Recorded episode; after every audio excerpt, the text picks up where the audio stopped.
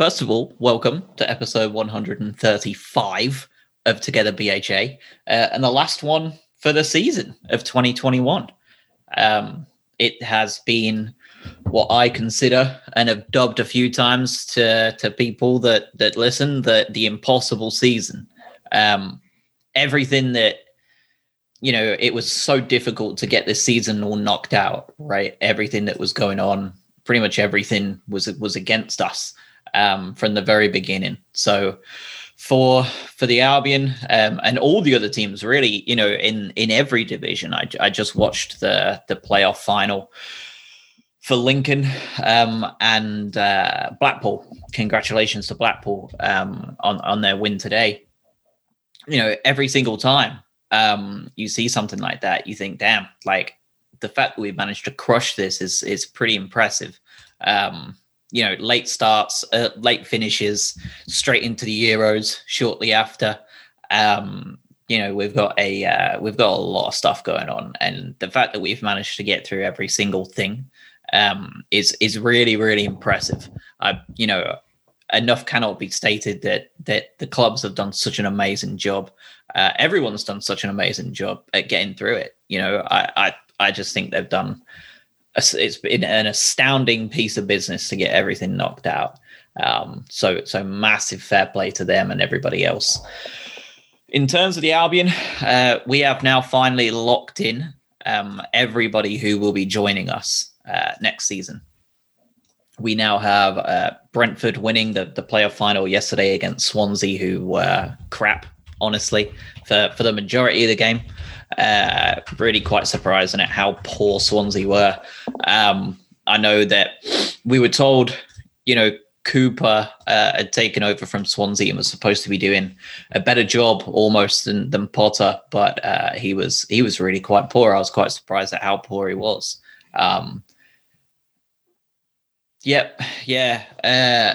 Sal in the chat, it's me, Sal, says that it was touch and go at some point in the season, but we trudged on. And I think you're right. I think around Christmas, that Christmas to January, I was starting to get very edgy. I thought, oh no, there was games being cancelled.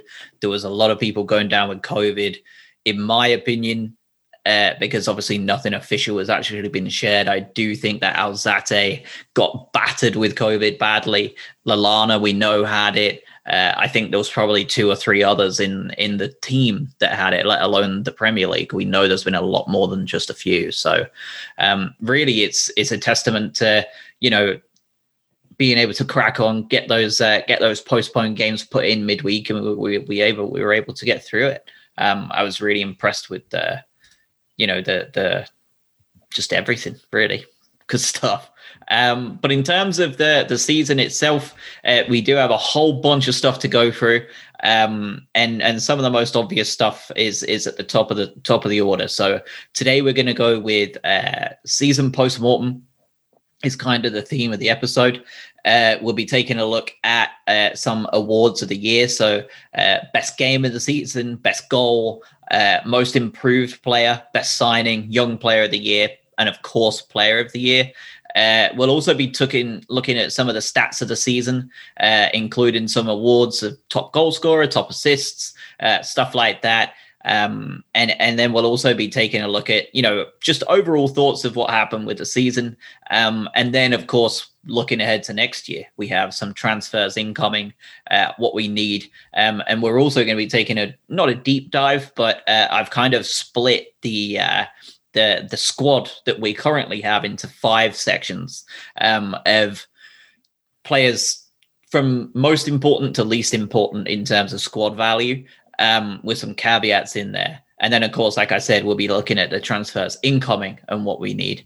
Anybody in the chat that would love to have their say, you know, the chat is there for a reason. Feel free to jump in. Let me know what you think on the awards. Give me your own winners, and we'll talk about them as well. I'll tell you why they weren't mine. So yeah, we can kick off with the awards.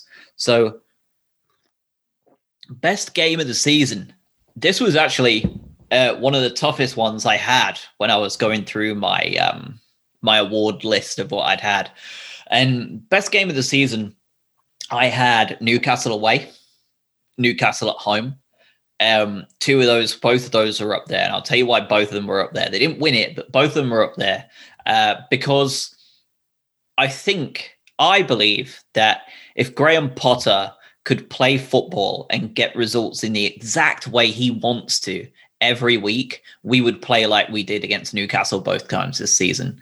Plenty of the ball, dominating in possession, taking our chances when they came, and just absolutely housing the team from start to finish. I think that, you know, that is what Potter wishes he could do every week in a dream world. And I think that encompasses Potterball to a T. Leeds, both home and away, were also on the list as well, because, you know, I think that we for Marcelo Bielsa, who is obviously a very, very good manager. He was a very, very good manager before he went to Leeds. He is a very, very good manager now at Leeds, and he has converted some of those players that, you know, I think if Bielsa was to leave tomorrow, I don't think half of those players would be Premier League players at all. And I think that the fact that we've been able to watch him cultivate an entire team to overachieve in the same way Wilder did with Sheffield United, I think is very, very impressive. So for Potter to go to Leeds and to bring him home and to just totally tactically outclass him over the case of 180 minutes was brilliant to watch. But my best game of the season, despite the fact that we weren't the first team to do it, has to be Liverpool away at Anfield.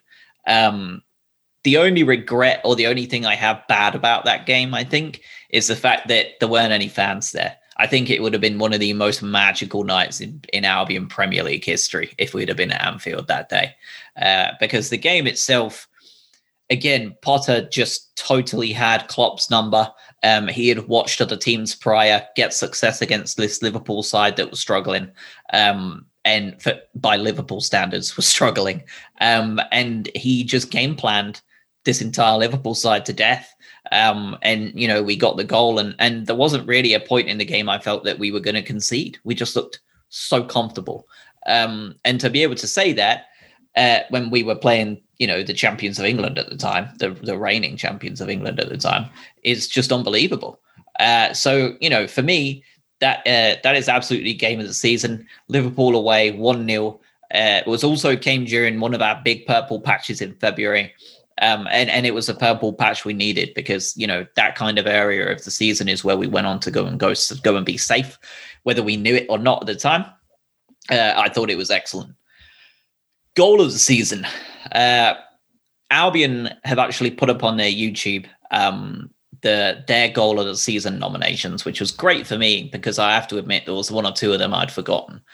They didn't win it, but it was good to be reminded of some of the goals we have scored this season. My goal of the season wasn't even close. Leeds away, the Mopai tap-in was just unbelievable. From our own half, we just total football, tick-a-tacked our way through the entire Leeds team from front to back. And we just cut them apart like Manchester City would. It was some of the best football I've ever seen us play. It was up there with the Izquierdo goal against Stoke, where we just literally walked through their entire midfield and defence. And for Mopai just to be stuck on the back post to tap it away at the end, the entire play from back to front was just magical. I don't think it's going to win the Albion's award because I think there were some absolute screamers this season. But for me, that goal was by far and away my best goal of the season. So Neil Mopai leads away. Unbelievable. Bruce the Moose, 45, says that just for the matter of fans being there and the atmosphere, has to be City at home for him for best game of the season. It was very much on my list of considerations. I think the only reason I didn't have it higher up was simply because we were already safe at that point. I celebrated like crazy that we won it anyway. I was over the moon, obviously. We've just beaten Manchester City 3-2 from 2-0 down. I was buzzing. I was so happy about it. But it just, I don't know, for me, it was the Liverpool one simply because we still were so desperately, you know, trying to fight our way out of that relegation battle. But Manchester City at home was probably the best game to watch, obviously, at the Amex because it was the only one you went to. But yeah, it was the atmosphere was unreal. When Trossard scored that goal, just through the TV, you know, you had 8,000 people there and it sounded like 80,000 at times. I don't know whether they turned the microphones up. I don't know whether they strategically placed you around the Amex so it would get like the best like ricochet of sound around the stadium. But it sounded like so loud as to how many people were there. So yeah, massively impressed with it. My most improved player of the season. Now, this is a weird one, because he wasn't bad to begin with. But my most improved player of the season goes to Pascal Gross. Pascal Gross has probably been the biggest comeback kid this year that we've ever seen in the Premier League for Albion. Obviously, we're only talking 4 seasons, but I think that he has done an insane turnaround job, personally. There's a couple of stats I've seen on fbref.com. He was third in the team for progressive passes received. He was second for 67 successful open play passes and crosses into the box. He loved creating as per usual. He had 430 pressures on the ball, and that was third in the team. 5.5 expected assists, top of the team, 11 goals plus assists altogether. So 11 goal involvements, and then 110 shot created actions, which was the most in the team. I thought the job he was asked to do was not the best. You know, he was asked to play right wing back. He was asked to play central midfield. He was asked to play all over the place this season. And the fact that he had been out of the side last year, I think I'm just blown away at the turnaround he's had. And I think that Sal in the chat has smashed it. He's such a Moneyball-esque signing. No big club wants him because he lacks pace. And that is his only bad attribute, I agree. And I think it's the attribute that does separate him from being, you know, I think if you added pace to him, like, this is going to sound outrageous and people will be listening to this podcast in their car driving to work, or they'll be watching this right now and they're about to spit their drink out of their mouth. If you made Pascal Gross faster, like proper fast, you would be having a conversation about Pascal Gross in the same conversation as Kai Havertz, as Kevin De Bruyne, as, you know, those Christian Pulisic, as those really creative, dangerous, top-class level athletes. His lack of pace is so apparent.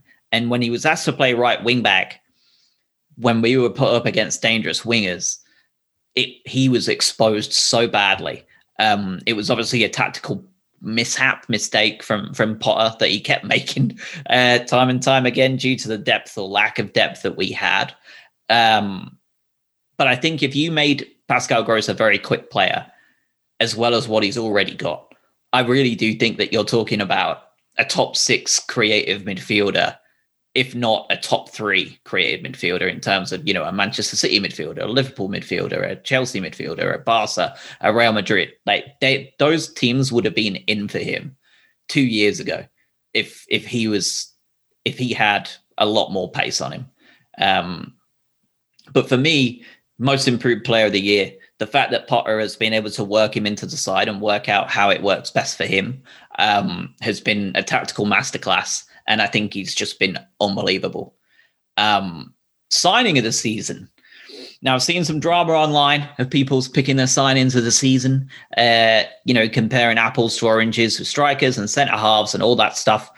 I've said it on the podcast 100 times. I love to base opinions off of stats as much as I can, as unbiased as I can. Of course, you know, if you're creating data and you're creating statistics with an intention of forming an opinion, you know, if you're creating data to defend someone or to boost someone up, or, you know, to add an opinion, I think you're on a losing battle. And I think a lot of people online can be fallen subject to that. So you know, the easiest way to do it is just be a bit of a cop-out and say that you're going back to the eye test. And for me, looking at money spent, the eye test above all, of watching that player all season, as opposed to what we were all expecting. Joel Veltman is by far and away our best signing of the season, in my opinion. I think that Joel Veltman has been just an unbelievable revelation for us this year. You know, when you look at Joel Veltman, we signed him for 900 grand. He was never meant to be a starter. It was pretty clear that he was supposed to be a very, very quality backup to our three centre halves in White, Webster and Dunk. I don't think he was even intentioned to play right back. You know, I think that the intention was to have, of course, Tariq Lamptey on the right, March on the left, and the back three is the back three. I think Veltman was there to back up our back three.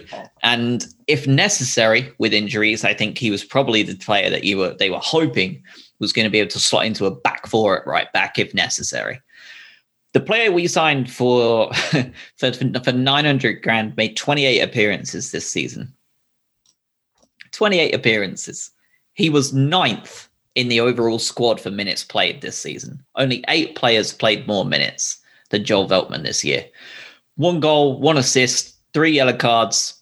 He played he was unbelievable, frankly, for what he was supposed to be. He played 10 games at the centre half. He played 7 games at right back. He played 6 games at right wing back. He played 4 games as a wide midfielder, like full on out wide. His crossing was very good. He held onto the ball well. He was very strong in the air. His passing was great. His tackling was great. His defensive contribution was great. You know, as an attacking fullback or an attacking wingback, he wasn't a goal scorer or a huge assist machine like Tariq Lamptey would be. But he's not that player. You know, he's originally a centre half that can play right back sometimes. For him to come in and do what he has done for the money spent, unbelievable. Ajax fans are absolutely stunned at what they've seen this season. They thought for 900 grand, Ajax fans that I've spoken to, and I've spoken to a few, Ajax fans thought they'd had our pants down. Ajax fans thought that we had been ripped off for just 900 grand. They thought that was too much for Joel Veltman. And he has came in and has, to me, been our signing of the season by 100 miles. Danny Welbeck scored some very important goals, no doubt, but he also had plenty of games where he went totally missing. Adam Lallana, when he plays, the entire team looks better. He's a leader. You can hear him. That's one of those advantages this season, I think, right, of having the crowds not there. In fact, it's the only advantage, because I hate there being no fans. The only advantage this season has been being able to hear everybody. You're able to hear them coaching, you're able to hear the players boosting each other up, and Adam Lallana was so loud, he was so vocal, he was all over the place. When he did play, he raised everybody's game, but he didn't play enough for me. And, you know, to me, Jakub Moder, great signing, but he's definitely one for the future, right? He's still growing, he's still learning, he's being played all over the place as a bit of a utility player this season. I suspect that won't happen next year. I suspect he will be utilised appropriately for him and his strengths. He was asked to do several jobs this year. But for me, you know, I thought that Veltman is that standout. And honestly, like, and Sal has just said in the chat, he could be even captain one day. You know, Pascal Gross, Veltman, Lallana could all be captains one day, even Bissouma. And I agree with you. I think I mentioned in the podcast the other day that the last game of the season, just how loud and how G'd up Bissouma looked to everybody. He was really leading the entire team forward. And for me, you know, you can't buy you cannot buy another player like Veltman for 900 grand. To me, he is our second best value signing ever in the Premier League. You know, the fact that we signed him, in fact, he may be our second best value for money signing in the last 10 years. Like, I'm struggling to think of anybody else that we've signed long term Because, you know, you've got Wayne Bridge, who played unbelievably. You've got Upson that came for that second half of the season. That was awesome. Vicente, who is Vicente, you know, players like that, that value for money is insane.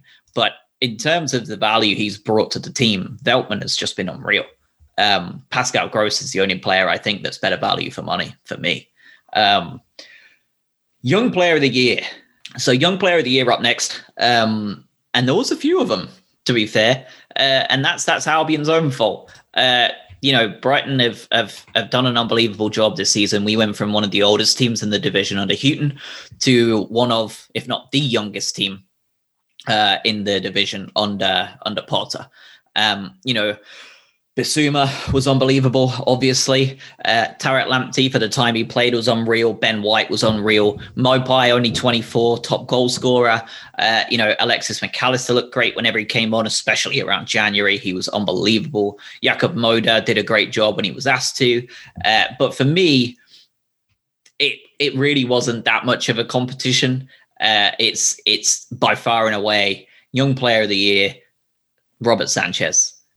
Just unreal. This fella, what an unbelievable rise to fame Robert Sanchez has had. Statsbomb actually tweeted the other day, and I was going to tweet it, but it's in Spanish, so it was a bit of waste of time. Last week, they tweeted, this season, Brighton's Robert Sanchez has avoided more than 5 more goals than can reasonably be expected from an average goalkeeper, given the quality of shots he has faced.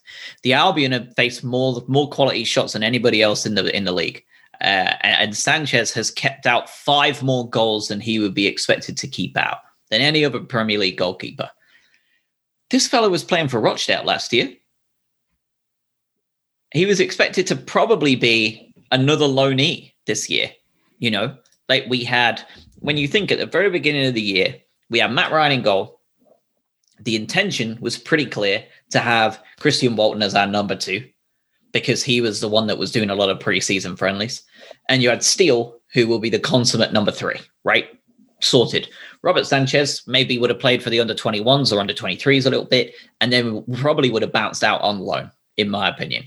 I think he would have bounced out on loan to a championship team, I suspect, and, you know, made his name there for the season, and done whatever he did at that place. Christian Walton went down with an injury in preseason that took him out pretty much for the whole bloody year, it feels like. He's had an awful year for unluckiness, but Sanchez comes in as the number 3, Steele the backup, Button goes off to West Brom, he's long gone, Matt Ryan in goal. And Matty is just not doing well. He's got a case of the yips, for those American listeners and viewers. He has totally lost it confidence-wise, mentally. He's making mistakes that shouldn't be made. He's totally dropped in performance. And unbelievably, out of nowhere, as the new year came around, Robert Sanchez was the man away at Tottenham that was in goal. Out of nowhere, shocked everybody. He did as well as reasonably could be expected. And from then on, the rest is history. Sanchez won the number 1 shirt off of both Matty Ryan and Steele. He went out on loan. Matty Ryan left with not the greatest of reputations to Arsenal. Good luck to him. I suspect we're probably not going to see him rep an Albion shirt ever again. So Sanchez won the shirt off of him and went on to be, you know, if he'd have started the season, he may well have been in that conversation of goalkeeper of the season with Emi Martinez. He has been that good. Young player of the season for the Albion by a country mile. He has just been tremendous. How lucky are we that we've got this whole batch coming through? This is a initiative and a belief system that Gus Poyet and Tony Bloom put together over 10 years ago when they made the decision to go with the Lansing facilities and that investment in youth. And they truly believed that those investments would reap great value in the future. At that point in time, when they first formatted this thing out, Ben White, Sanchez, players like that, they were 10, 11 years old. these are the players that Gus and Tony had in mind when they made these facilities. They wanted to bring these players in and build them from the very ground up to be the team that they are now. And Sanchez has gone from Rochdale to the Albion to Spain in 12 months' time. Our training facilities and our youth development facilities are now in total overdrive. They are hitting every note that they were hoping to hit 10 years ago when they first laid out those plans. And Tony Bloom, for everybody, right, is a legend, obviously.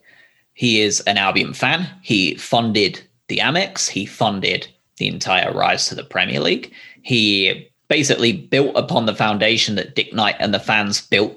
He built upon that foundation with his own love, blood, sweat, tears, and money, lots and lots of money of his own, to make this team what they are. And he never once lost sight of future-proofing. He never once lost sight of the fact that we need the best facilities. He wasn't going to do a Bournemouth, right, where they haven't updated their stadium in 20 years and it still looks like a heap because they're more interested in spending loads of money on players.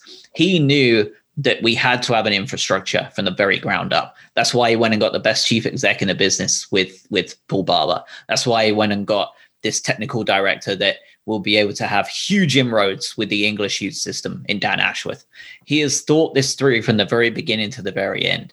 And Sanchez, just in a vacuum, is the absolute pinnacle of what he expects to be coming through in a regular basis. Ben White, you know, players like that, they're also coming through. Aaron Connolly, Alzate, other players like that, they're obviously also part of it. But if you could put Tony Bloom's hopes and dreams of what he wanted to see 10 years ago with Gus in one player over the course of 12 months, Robert Sanchez is it. He's the dream development. And he is by far and away young player of the season. Player of the year was also quite easy for me, if I'm being honest. I've got three, an honorable mention, second place and first place. The honorable mention is actually Solly March. I suspect that Solly, and I'll be honest, he was at the time of his injury well and truly in line to be my player of the season. He had came in and had just made such a great impact at that left wing back role. I think I was shocked at how good he had become. He looked confident. He looked dangerous. He was good defensively. He was just great. Injury hit. And obviously his season was over after 19 games. And with 19 games on the board, you can't even be in conversation for player of the year. I mean, what, you know, how could you? Second place, Captain Fantastic, Lewis Dunk. You know, I thought Lewis was superb this year. He led in just about everything you would want your captain to lead in, right? Like, he did everything you would ask him to do. He had, again, according to FB Ref, I love this site. He was obviously captain of the Albion, 24 shot blocks, second most in the team, 1,935 passes completed, first in the team, 408 ball recoveries, first in the team, 126 clearances, first in the team. He had 116 passes into the final third best in the team. I think it's also important to note that he was one of those players that I've seen on all of those kind of England stats out of the, you know, the options at centre half as one of the best forward passing centre halves in the entire division. And we're including non-Englishmen in that too. To me, if it wasn't for the number one player for my player of the year, he would be such a shoo-in. Lewis has been great this season. He did love a red card, which is a bit more than most teams. But other than that, you know, I think he's been excellent. He's also contributed going forward, plenty of goals for a centre-half. I think he ended up being our second top scorer. I really do. Yeah, I think it was his second top scorer, which is absolutely mental. But other than that, you know, great stuff. I thought Dunkey was excellent, and I think he was hard done by not to be called up to England, but I'm not surprised given that, you know, what we've seen over the last couple of years. Dunk is never going to get called up again. It is what it is. Player of the year. I don't think anybody will be surprised. I suspect that when we get the Albion end of season awards, he will also be your player of the year because he was mine when I voted for him then as well. Yves Bissouma is by far and away the player of the year for the Albion this year. This man led from the front on everything. He had 540 pressures, number one in the team. He had 174 combined tackles and interceptions, number one in the team. He had 50 of 76 dribbles completed, number one in the team. He had 4 defensive actions leading to shots, number one in the team. 123 passes to final third, second best in the team. 32 fouls won, third best in the team. He was just an absolute monster this year. There is just, you cannot just fathom how good this player has been for the Albion this year. He has just been unbelievable. He hasn't even been injured a lot. He's second place in most minutes in the team. He has been, you know, for a defensive midfielder, he is sixth in the team for shots per game. So only 5 other players ahead of him have more shots on average per game. The guy is just unbelievable. Do I think he's going to get sold this year? Yes, I do. Unfortunately, I think we all kind of expect that to happen. But we've been so lucky to have him. I think he's just been unbelievable.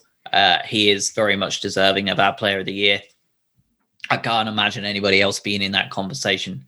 And if he doesn't win the player of the year by a landslide at the end of season awards, I will be stunned. Really, really stunned. Just unbelievable. And, you know, he obviously loves the club, but for a player to continue to grow and progress, I think it's only natural that eventually he will move on. And I think this summer will be that time for him. Next up is the stats of the season. First of all, before I take another drink, one prerequisite, you have to have made 12 or more starts to be eligible for these. So I do some like expected assists and expected goals and stuff like that. If you made under less than 12 starts, you're not eligible because it really skews the numbers like crazy. You know, if you played 2 games this year and you have an XG of 1.3 and you've not scored any goals, like it just throws everything off. So 12 plus starts is the prerequisite. So we have people who are actually playing plenty of games for the Albion. All right, let's move on. Stats of the season. Here we go. So, most goals of the season, top goal scorer, Neal Maupay with 8. Worst XG to reality. So what I mean by this is a player, you know, if they had an expected goals of 5, but they only scored 1 goal this year, they would have a differential of 4. So they would be a bad performance, right? If you had an XG, an expected goals of 3, but had scored 6 goals, you would be overperforming by a million miles. So you wouldn't be on this list even close. So the worst XG to reality is also Neal Maupay, who scored 8 goals. His expected goal ratio was 13.77. Only Timo Werner in the entire division has a worse ratio than that. It has been quite unbelievable how poor Maupay has been in front of goal compared to how good he should have been. Very disappointing. Assists. So most assists goes to Pascal Gross with 8, unsurprisingly. He has been an absolute monster this season, as we know, and you know, has come back to his best in terms of that creative influence he is. Worst XA to reality. So that's expected assists. Again, we will continue this one with the same way. Ali Reza Yahanbakhsh, he has had 1 assist all season. He was expected to be on just over 3. Not great, Ali Reza. The fact that he is the worst one tells you just how creative this team can be at times, which is not very, because he was only expected to have 3. And that's not great anyway, is it? Right. Man of the Match awards. This one's lesser talked about, but worth noting. Man of the Match awards are given out, right? And they are based. This is on WhoScored.com, so they are based entirely tactically on stats. And the player at the Albion that have won the most man of the match awards this year is Big Dan Byrne with 3. So well done, Dan. You're obviously doing something right in the statistical area because people love you. Most yellow cards this season, Bissouma with 8. Most red cards this season, Dunk with 2. Highest pass completion percentage, Lewis Dunk again with 89.4% pass success rate. That's mental, especially when you take into account the previous stats I talked about of just how many passes he's had. Minutes played, Mr. Consistent, Ben White. Ben White has played more minutes this season than anybody else. 3,195 minutes played. Second place was Bissouma with just over 3,000, but Ben White tops the charts. He has played more minutes than anybody else in an Albion shirt this season.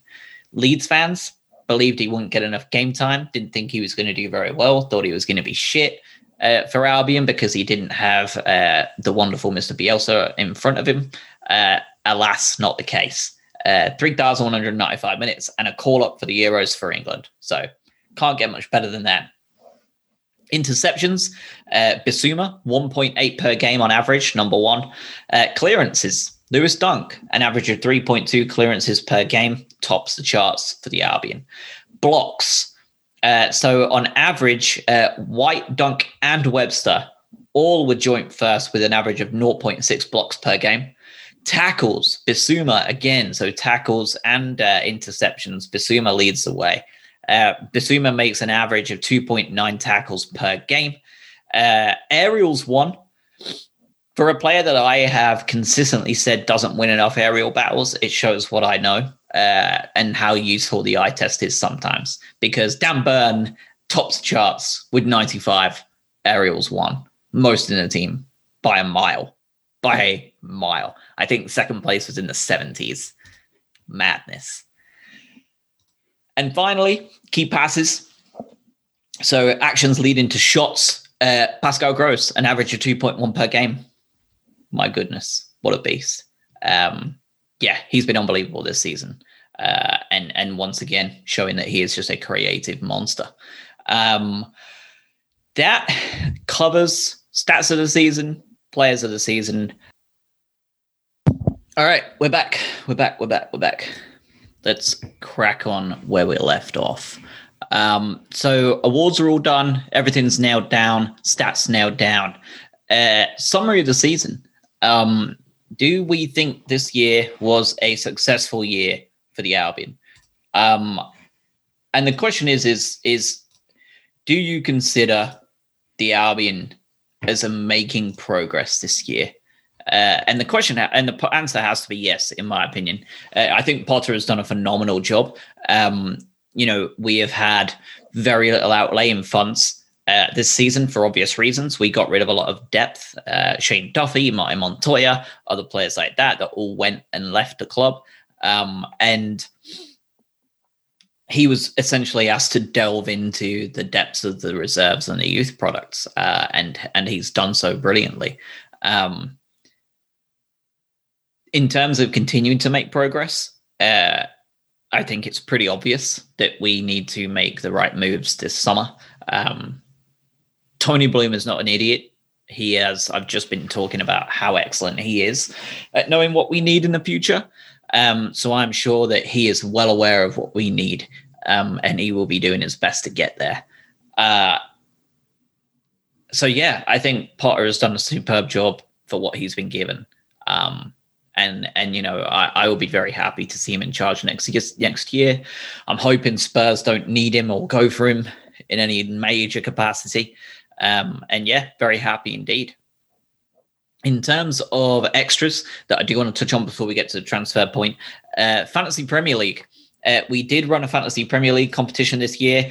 It was the Together BHA Fantasy Premier League, and Ezra Thompson won at the last second, the literal last 15 minutes of the year in the season. He was the man to come through and get the win. He has since received his prizes that he retweeted onto the Twitter and other social media. So thank you very much, everybody who took part, and congratulations to Ezra. And speaking of Ezra, I would also like to thank my Patreons for the year. Some people have bounced in and bounced out. Other people have not. Whatever. I am thankful to each and every one of you, my current Patreons that are on this list here. Nick Murray, Daniel Lawrence, Alex Pressland, Sarah Ellis, William Montgomery, Nick Axford, John Fitzpatrick, the man himself who won it all, Ezra Thompson, Kenny Shalita, Tom Shelley, Justin Brentnell, and Stateside Seagulls. Thank you all for the Patreon subscriptions. You are the reason I was able to buy this shiny new microphone. You are the reason I was able to buy this shiny new webcam that I'm talking to you through, that I've been using for the last 6 to 8 months. You are the reason that I've been able to get all this stuff, because without you guys pledging that kind of money, I would have to find it somewhere else. So, you are responsible for me being able to do this in terms of improving my stuff. So I really, really appreciate that. And, you continue to help me out. Without you guys, it would be the microphone would not be as swish and the webcam would not be as good. So I would like to thank you all very, very much for listening, for contributing, and for being Patreons as well. In terms of transfers, before we even talk about incomings, let's talk about outgoings. So I've got 5 groups of players set up via categories. And the number one category is the untouchables. So here's the list I have of untouchables. And what that means is that we should not be selling these players. We should not even be listening to an offer from these players. We should not at any point in time between now and August or September when the window closes, we should not in any way, shape or form be considering selling this set of individuals. And they are Lewis Dunk. He is now 29 years old. He is not getting any younger. We are not going to be able to get the money we should for him.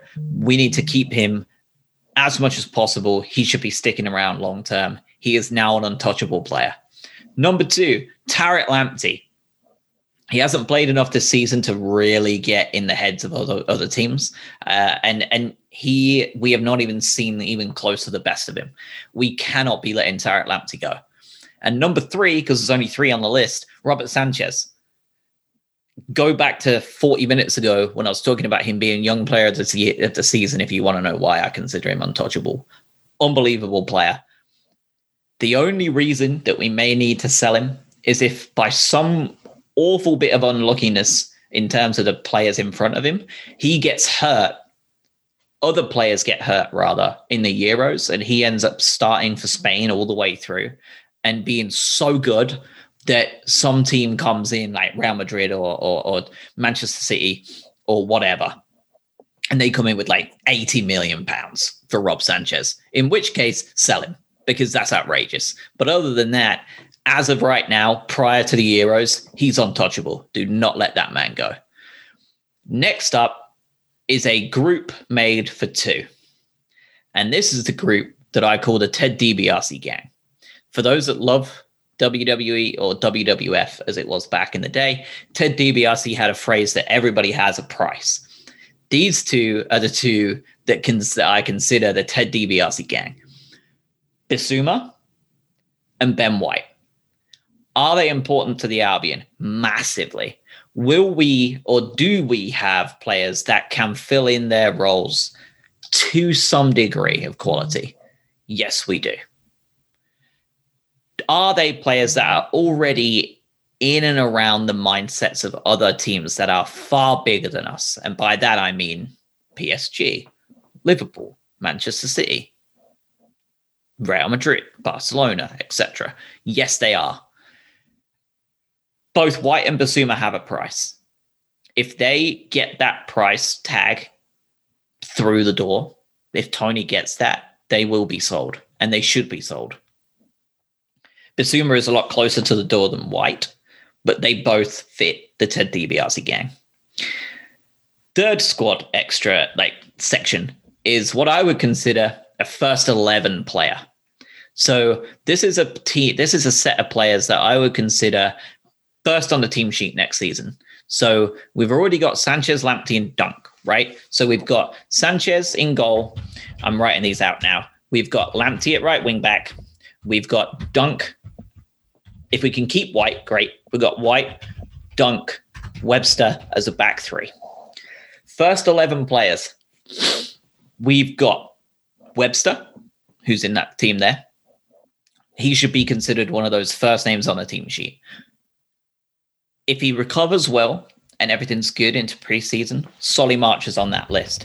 There's your back six, six already set up for the season. You've already got your back six done. Sanchez, Lamptey, White, Dunk, Webster, and March. Don't get rid of any of those players. Next up, Leandro Trossard. He is starting to show signs of being a very, very good player. He is continuing to grow. I know some people are way off on him, and they're not going to like that I'm putting him as the first 11 player, but I truly believe he should be on that team sheet every week if he can be. And also Pascal Gross. So you've got Trossard and Gross in that first 11 that I think should be there every single week. Bissouma, if fit, should obviously be there, but I suspect that he will be long gone, so I'm not even going to include him. But that man, you know, I think that we need to be including. So we've got, what, 6, 7, 8 players that are considered first 11 players, which means we have three more that are not, that are players that we're probably going to want to bring in the window. The next section is the squad player section. These are players that may well play regular games for the Albion this season coming up, but should not be considered what I would consider a first choice, absolute untouchable player that should be starting every week without any worry.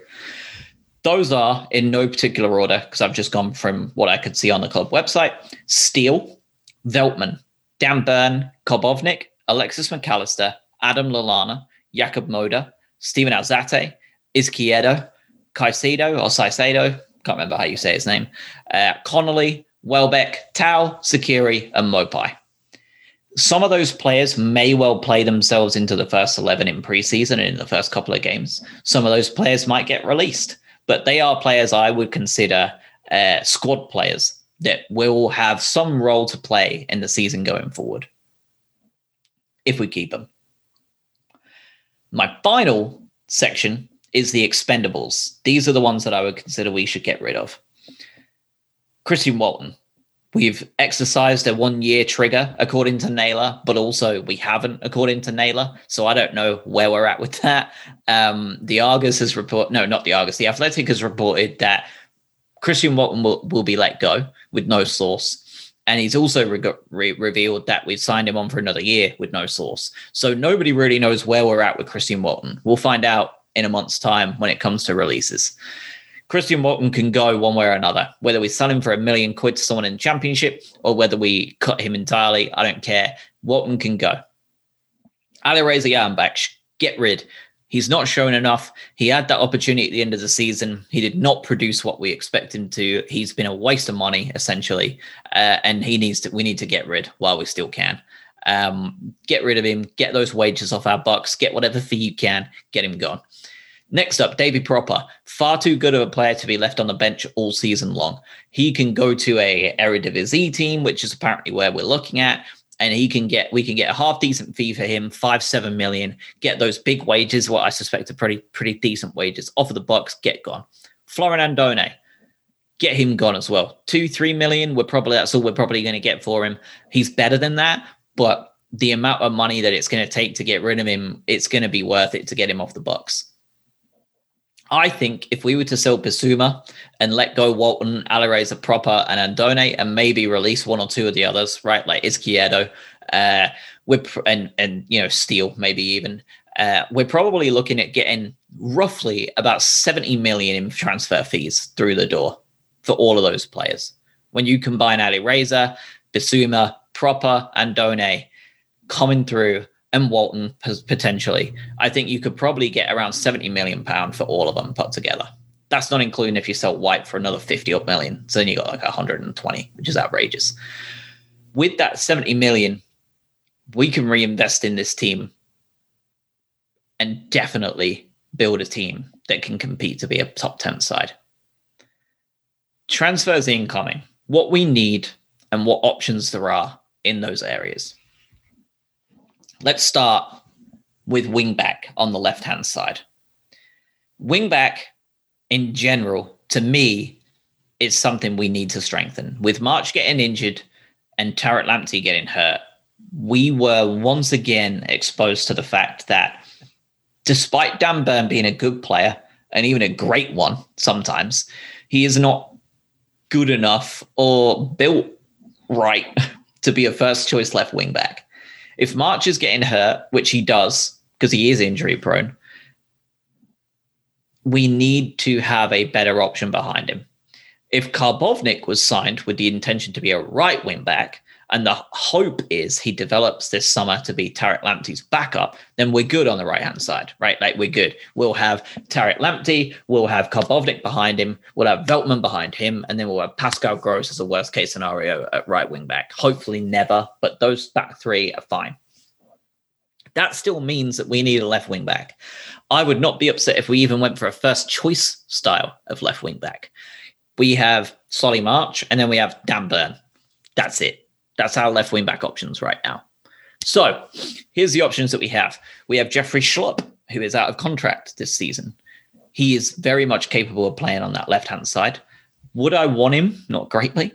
But he is an option if we want to bring in a backup. If we want to bring in a player that would be a backup to Solly March and not really compete for the spot and be a secondary option, Jeffrey Schlupp is going to be able to come in, and he's also going to be able to do a cheaper job than Klein, for example, who is also on that free agent list. Now, if you wanted to bring in a couple of players that may well compete with Solly March, I've took a look at three different areas of the world. I've gone in one international option, one lower league option,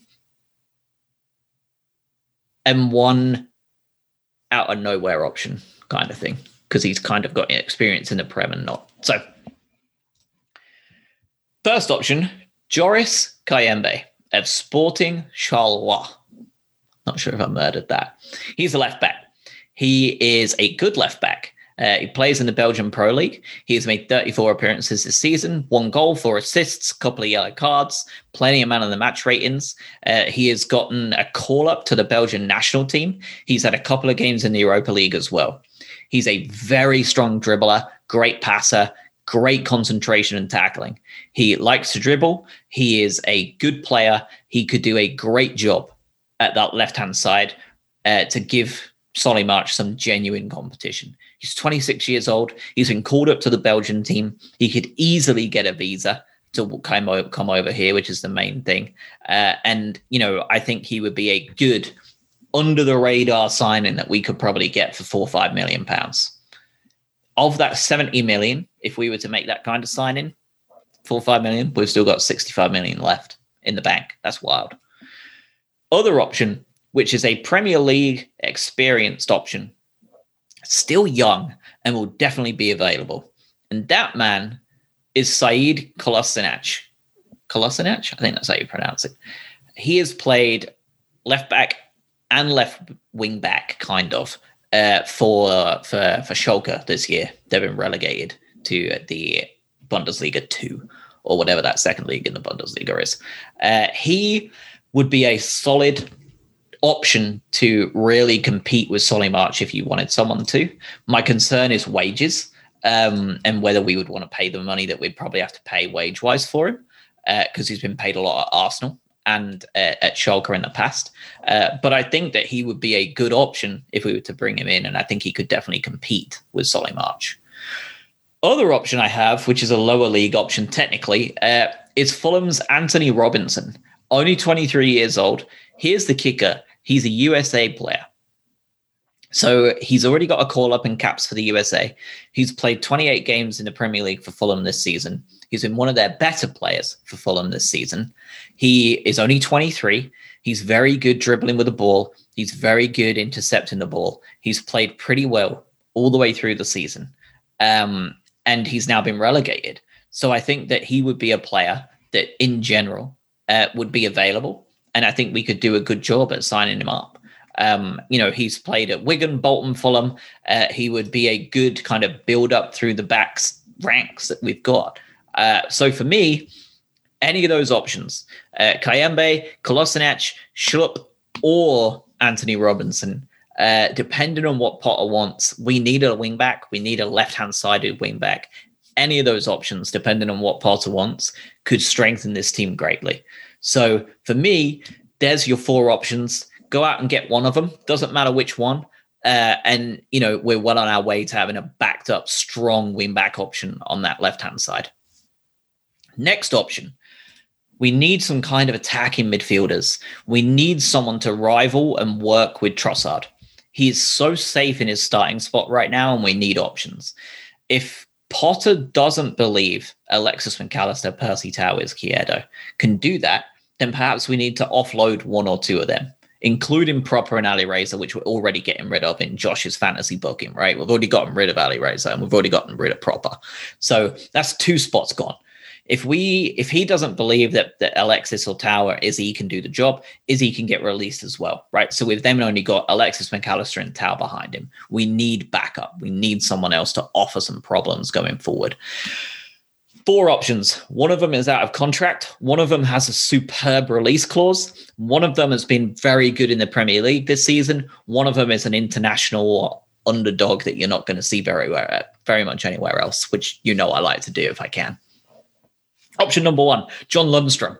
Lundstrom is going to be out of contract with Sheffield United. He has played a great role for them. Wing back, centre midfielder, attacking midfielder, central defensive midfielder. He is the ultimate utility player. He is very good at what he's asked to do. If we were able to get Lundstrom in, he could do just about anything we want him to do. If you wanted him to play at right wing back instead of Veltman, you've got a better right wing back. To me, I would be offering a decent wage to Lundstrom and seeing if he can come in. Attacking wise, obviously one of the big ones that stands out is Matheus Pereira for West Brom. Only 25 years old, can play all across that midfield. Attacking midfielder, right midfielder, left midfielder, even striker. He's got 11 goals this season in 30 appearances. He's going to be expensive. He's not going to be cheap, but he's going to be worth every penny. I think he would be excellent. He loves to win a foul. He's very good at that passing, creating, dangerous player. I think he's really, really good. I think he could cause all sorts of problems for everyone if we were to sign him up for our team. And I think he would be unreal. I think you're probably looking at about 15 million for him. Now they've gone down. But again, right, say we've signed Kayembe from Shawa and we've signed Pereira for 15 million. That's 20 million gone from 70 million pound. We've got 50 left. We've got the entire Bissouma budget left in the pocket for more players, right? So then you've got two more options. Jonathan Amon. He is also an American, for the American listeners. He plays for FC Nordsjælland. He is 22 years old. He primarily plays as a winger, but can also play as an attacking midfielder. He has got 7 goals in 38 games this season as a kind of creative force, and is a bit of a beast. Whether he would get a visa or not is the only problem, but he has played for the US. He's been called up and played for them twice, so I think he would. And he would be available from the... he would be available from the Danish Super League. If you're wanting to sign him from the Danish Super League, you're probably talking 7-8 million. So we're then taking away, let's go for 10 to be super brutal about it. We've then gone and signed, we've got rid of Walton, Ali Reza, Proper, Andone, Izquierdo, and Bissouma. And we've got 70 million in the bank and a bunch of wages. We are sending out Zakiri or Connolly on loan, one of them, saving wages again.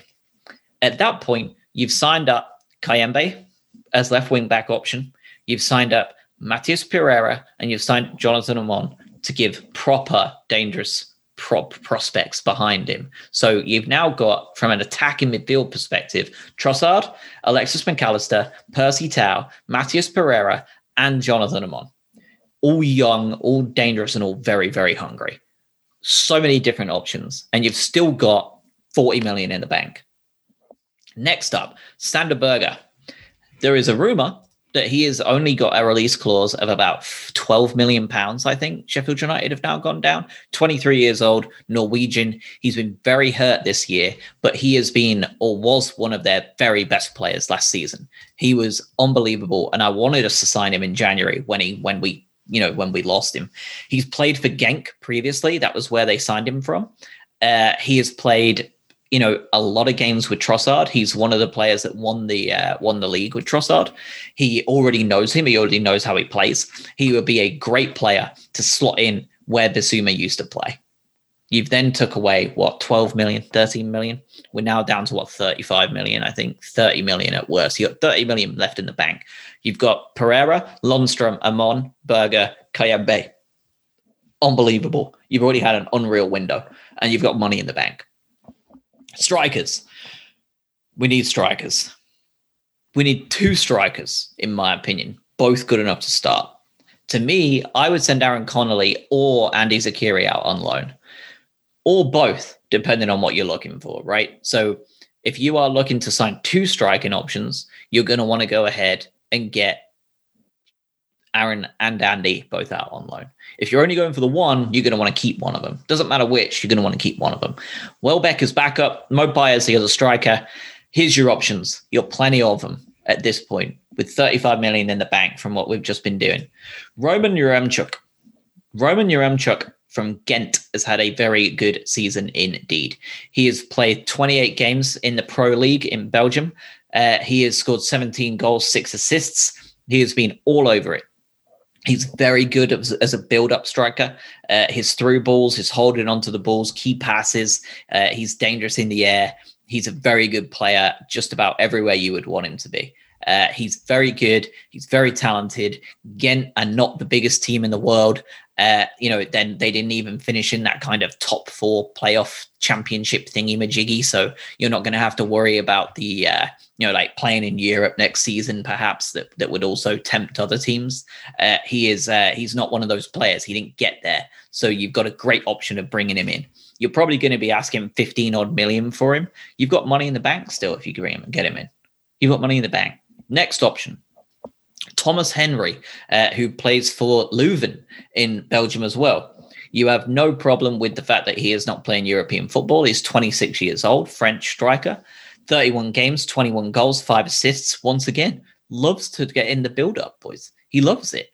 He's very good finishing, very strong aerially. He likes to play long balls. He likes to do layoffs. He's a good player. He gets fouled often, and he can play and score against all of the teams in the Belgian league. It's not just one or two. He's playing against Genk. He's playing against Club Brugge, and he's scoring goals. He is going to be a great option if you wanted to. You could probably get both for 25 million, both of them. And you've got 5 million left spare, and you backed up our team insanely with that kind of backup.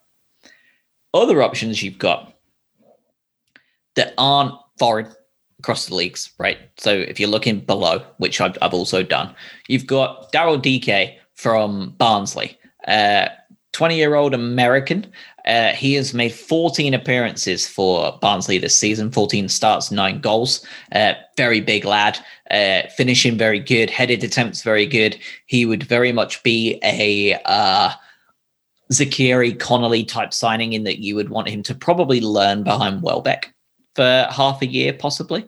But he's very good at building up. Henry in the chat has said that he's likely to go to an Everton or a Villa. Possibly. He would do very well learning behind an Ollie Watkins as well. But he's one of those players that are a little bit further down, that even though he's got a hold of that kind of, that reputation already building, he would be a great signing for us if we were to go ahead and get him. The other option, lower down the leagues, even though he's just got promoted, 26-year-old Englishman, Johnson Clark Harris from Peterborough. Big lad, fast, 45 appearances for Peterborough last year, 31 goals, 3 assists, absolute baller. He balled out, finishing monster. He loves long shots. He's a good free kick taker. He's very good in the air. He gets fouled a lot. He's very good at defending the ball when he's on it. He's very good in general. Can he make the jump all the way up? Well, that would be the risk we would have to take with any of those players that we're signing, right? Peterborough are very good at farming out these strikers, Ivan Toney, for example. And to me, do you wait until Johnson Clark Harris scores another 20 goals in the Championship for a mid-table Peterborough, and then he goes to a Villa or an Everton or a West Ham for 40 million? Or do you take a gamble now and sign him for 15 million, 10 million from Peterborough and hope he pays off? That's one of those things that I'm not paid to do, thank God. So I don't have to worry about it. But for me, Johnson Clark Harris or Daryl Dike down in the lower areas of the league are very much options that we should be looking at. And then, of course, the final man that I am obsessed with, the propaganda, the 27-year-old Nigerian himself, Paul Onuachu, is a must-buy this summer. I don't care. Do you know what? Spend the entire 50 million from Bissouma. If we were to get 50 million for Bissouma, spend it all on Paul Onuachu. This guy is going to score goals wherever he goes. 36 games, 38 altogether, 36 starts for Genk this season. Has played with Trossard in the past. He scored 33 goals and 5 assists. In 38 games, he has had 38 goal involvements. That's unreal. That is superhuman. 6'7", can score with his head, can score with his feet. He's like Bass Savage, given the Captain America drug. He is an absolute nutter. He should not be anywhere near as good as he is. He's an unreal finisher. He can take pens for days. He's a head monster. His aerial jewels is just wild. He's very good. He gets fouled often. He's an indirect set piece threat, right? He's available everywhere you go. The only problem we're going to have with Paul is he's now qualified for European football. So we are going to be having to pay a fair bit. I think we could get Paul for 20 to 25 million pound. And I think that if we were to sign Paul Onuachu, we would be just laughing all the way to the bank. I think he would score, genuinely, not kidding, I think he would score 18 goals next season for the Albion if we signed him. He is that good. He will move on eventually. And I hope that we are the team that pays enough attention and gets him in because he is unreal, unbelievable. If you were to sign him up for 20 million and do all the rest of the stuff that I've been talking about, you've got depth for days where we need it. You've got Saderberger, you've got Matheus Pereira, you've got Jonathan Amon, you've got Kayembe from Shara, you've got Lundstrom, and you've also got Onuachu. You can get them all for 70 million pound if you wanted to, with the outgoings that we've had on the pod today. That's an outrageous team. That's outrageous. Outrageous. You've then got a starting 11 of Sanchez, Lamptey, White, Dobb, Dunk, Webster, and March. You've then got a midfield group of, let's take a look at what that midfield group would look like. You can have, say, Moder, and let's say Berger and Gross in the midfield, central midfield. And then up top, you've got, because we're probably going to do a 3-4-2-1, right? So you're going to have that midfield group of Berger, Gross, Lamptey, and March. Back three, sorted. So up top, you have three players. You'll have Pereira. You'll have Trossard. And you'll have Onuachu. That would be my dream starting 11. Realistic dream starting 11. If you could have a realistic dream starting 11 with the acknowledgement that players are going to leave and you are looking at players that are reasonable, so obviously you can't just sign Messi. Sanchez in goal, Lamptey at right wing back, Ben White, Duncan, Webster at the back, Solly March at left wing back. You've got a midfield duo of Sanderberger, who can play that Bissouma role, and you've got Pascal Gross in the middle as well. Dangerous set-piece threat. Then you've got Matheus Pereira and Trossard in front of them. Both absolute monsters at creating chances and getting themselves in goal-scoring positions. And right ahead of them is the big man himself, Paul Onuachu, who is going to bag you genuinely 18 goals with that team behind him. Monster. Let it be known that if we were to sell Bissouma this season and let go of these players that are pretty obviously going to go, right? David Proper, Walton, and Doné. you know, players like that are most like more likely than not is Quieto are going to leave. We are freeing up a lot of wages. And not only are we freeing up a lot of wages, we're getting a lot of money for these players, Bissouma especially, right? Don't let anybody tell you, do not let anyone tell you that we are not going to be signing people this summer. I will be blown away if this club does not go balls to the wall, making sure that we are in a stronger position this summer than we've been ever. Because the writing is on the wall. We are so close to being a top 10 team. We are so close. We are a goal scorer and a bit of depth away from being a top 10 side. We have, if we have a Patrick Bamford or an Ollie Watkins in our team this season, we finish where Leeds and Villa finish this season. Don't let anybody tell you that, oh, we couldn't afford Onuachu for 20 million. We're not going to spend any money this year. Where do you think that 50 million is going to go from Bissouma? You think our owner that loves us to death, that bleeds blue and white, is going to just pop it in his back pocket and go, well, hopefully you stay up again this year without your best player? Of course he's not. Tony Bloom isn't going to leave the club he loves like that. He's going to reinvest that money. Of course he is.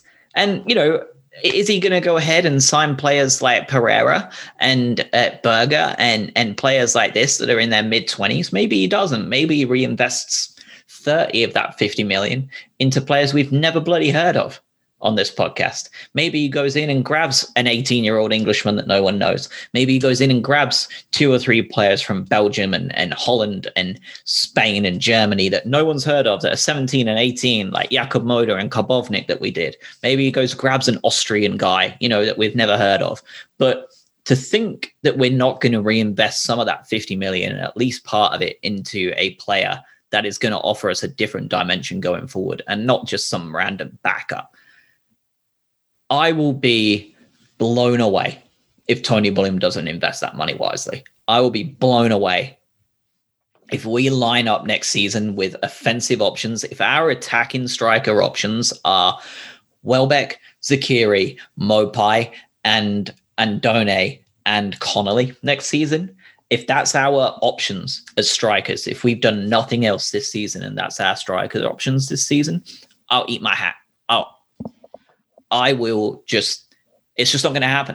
I can't even think of what I would do because it isn't going to happen. There's no way that Tony is going to do that. Paul Barber, Tony Bloom, the recruitment team, Graham, the team, everybody knows what we need. Everybody. Every pundit, whether they're good pundits or shit pundits, Gary Neville, Jamie Carragher, the crap ones, you know, the US, the ones that are over here in the US, NBC Sports, Tim Howard, Joker, absolute idiot on analysis, but he knows we need a striker. Gary Neville, great analysis, great stuff, is very self-aware, even knows where he's weak in terms of his own kind of management skills when he was talking about Parejo, I think, the other day. He knows we need a striker. Pep Guardiola knows we need a striker. To say that we don't know we need a striker is bonkers. We will go out there and spend some of that money. If we sell and make money, we're going to spend it. Do not fear. And if we don't spend it, on the off chance we don't spend any money this summer, and we really are left lining up with Welbeck and Zakiri and Mopai and Conley up front, then we get what we deserve. Like, that's just the way it is. There's not even any point in being upset about it. Our team think that that's good enough. We know it's not. They probably know in their heart of hearts it's not. But if that's the case, we deserve whatever comes forward from it because we all know what we need. So I think it's going to be a busy summer. I truly think it's going to be a very busy summer for the Albion, regardless of what they're telling us. I think we're going to have a busy summer. I think it's going to be exciting. I don't think we're going to sign any of the players I want us to sign because that's just the Brighton way. They sign players that none of us have ever heard of and they turn out being great.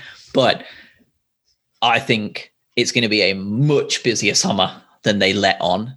And I think we're going to do an absolute job on the transfer window. I think we're going to do brilliantly. And we are going to be very excited for next season to kick off. That's my bold prediction. I really do think that. that is everything from me. Very long episode. So I'm going to have to go cut this up and make sure everything makes sense and get rid of me drinking tea and stuff in it. So I will see you all. I don't know when I'll see you all. Probably if we make a massive sign-in, I'll do a pod. If we have some wild-ass shit go on, I'll do a pod. But other than that, you know, the summer is here. So enjoy it. Enjoy your time off. Enjoy the Euros. And I will see you all next time. On Together BHA whenever 136 episode airs. I don't know. I will be online doing some like video gaming and stuff in the summer. So if you would like to watch that, I will just, you know, it'll beep up and let you know I'm here. So have a great summer. Enjoy yourselves and we will speak when we speak. Be safe.